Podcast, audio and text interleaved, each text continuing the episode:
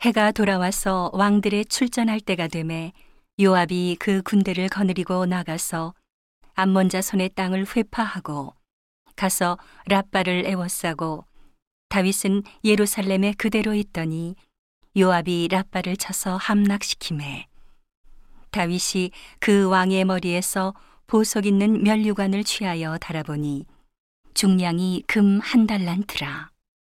그 면류관을 자기 머리에 쓰니라 다윗이 또 그 성에서 노략한 물건을 무수히 내어오고 그 가운데 백성을 끌어내어 톱질과 썰해질과 도끼질을 하게 하니라. 다윗이 암몬 자손의 모든 성읍을 이같이 하고 모든 백성과 함께 예루살렘으로 돌아오니라. 이후에 블레셋 사람과 게셀에서 전쟁할 때에 후사 사람 십부게가 장대한 자의 아들 중에 십배를 쳐 죽임에 저희가 항복하였더라.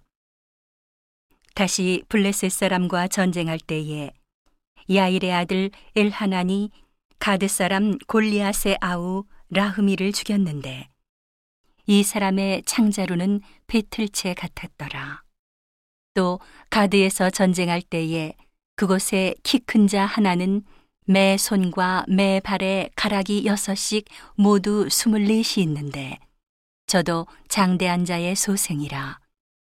저가 이스라엘을 능욕하는 고로 다윗의 형 시므아의 아들 요나단이 저를 죽이니라.